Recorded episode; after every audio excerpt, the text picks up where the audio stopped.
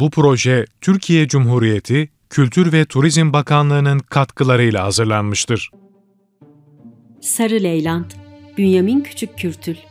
Bir caddenin, çarşının, meydanın müdavimiyseniz bir zaman sonra o yerlerde noktalarınız, merkezleriniz, duraklarınız ve adamlarınız belirmeye başlar. Size hitap ediyor olanları adeta seçer ve o köşelere kendi ellerinizle yerleştirirsiniz.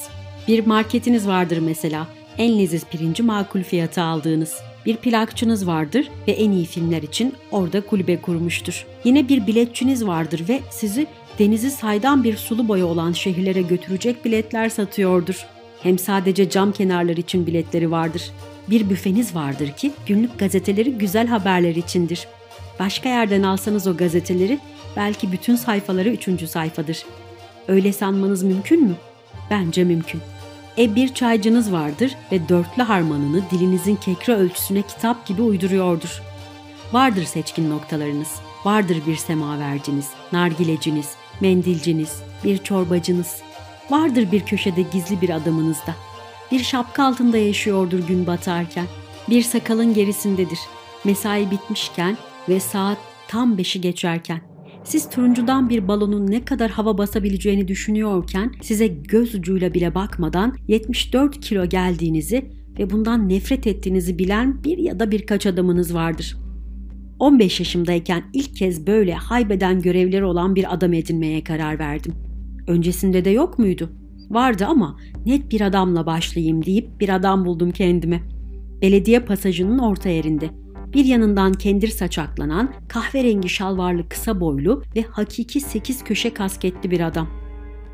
Yüzüne ilk baktığımda Bekir Sıtkı Erdoğan'ın en az iki şiirinin ezberinde olduğunu düşündüm. Öyle uzun bakıyordu ki Asiri Pınar'a, boş meyve kasalarına, dolu meyve kasalarına. İkinci gün bu adam tok fakat karısının doymama olasılığının acısını çekiyor dedim.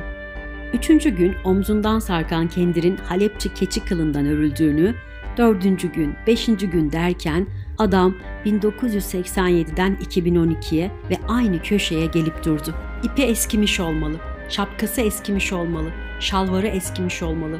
Ah bir de sarı mekabı ki onun akranları o zamanlar kara yemeni giyerdi. Adam o gün bugündür benim dinlediğim masalların güçlü hamalıydı, ejderiydi, kadanasıydı, battal gazisiydi, herkülüydü. Kasalar taşırdı, çuvallar, kumaş balyaları. Öğlen olunca oraya çömelip boyu kadar ekmeği yerdi ve Asiri Pınar'dan bir kova su içerdi. Hasılı adam o yıllar yılı unuttuğum köşeye gelmiş duruyordu. Kıbrıs meydanının bir köşesine. Eski tip bir Leyland kamyon gibi. Sararmış, olabildiğince atıl ve tek ve çok yaşlı, çok. Öyle yaşlı ki kemikleri eğilmiş ve dünyanın gamı onun bakışını refüjdeki palmiyelerden ve dibindeki koyu renkli topraktan başka yöne yöneltmez olmuş. Kendiri yoktu. Öyleyse hamallık bitmişti. Hamallık bitmişse karısı ölmüştür dedim. Çocukları büyümüş ve birer sefil mırtık olmuştur dedim. Adamı en az üç gün izledim. İki eli cebinde, başında hacı hediyesi bir beyaz takke, karşısında bulutlu bir heykel ve dibi kapkara o palmiye. İzledim ki adamın adamları var. Adamların bir adamı hem bu adam. Yeryüzünün en onurlu dilencisi olmuş meğer bu bitmez yüklerin gazisi. İpi omzunda olmaya yok. Kolu cebine sıkışmış bir halat gibi. Karşıki gönül çay evinden en az üç gün izledim. Adamları tam yanından geçerken sağ eli cebinden çıkıyor ve adamların elinden onun eline bir çınlama iniyor. Dördüncü, beşinci çınlamadan sonra adamımız avucundakilerle yetiniyor ve köşeden ayrılıp gidiyor.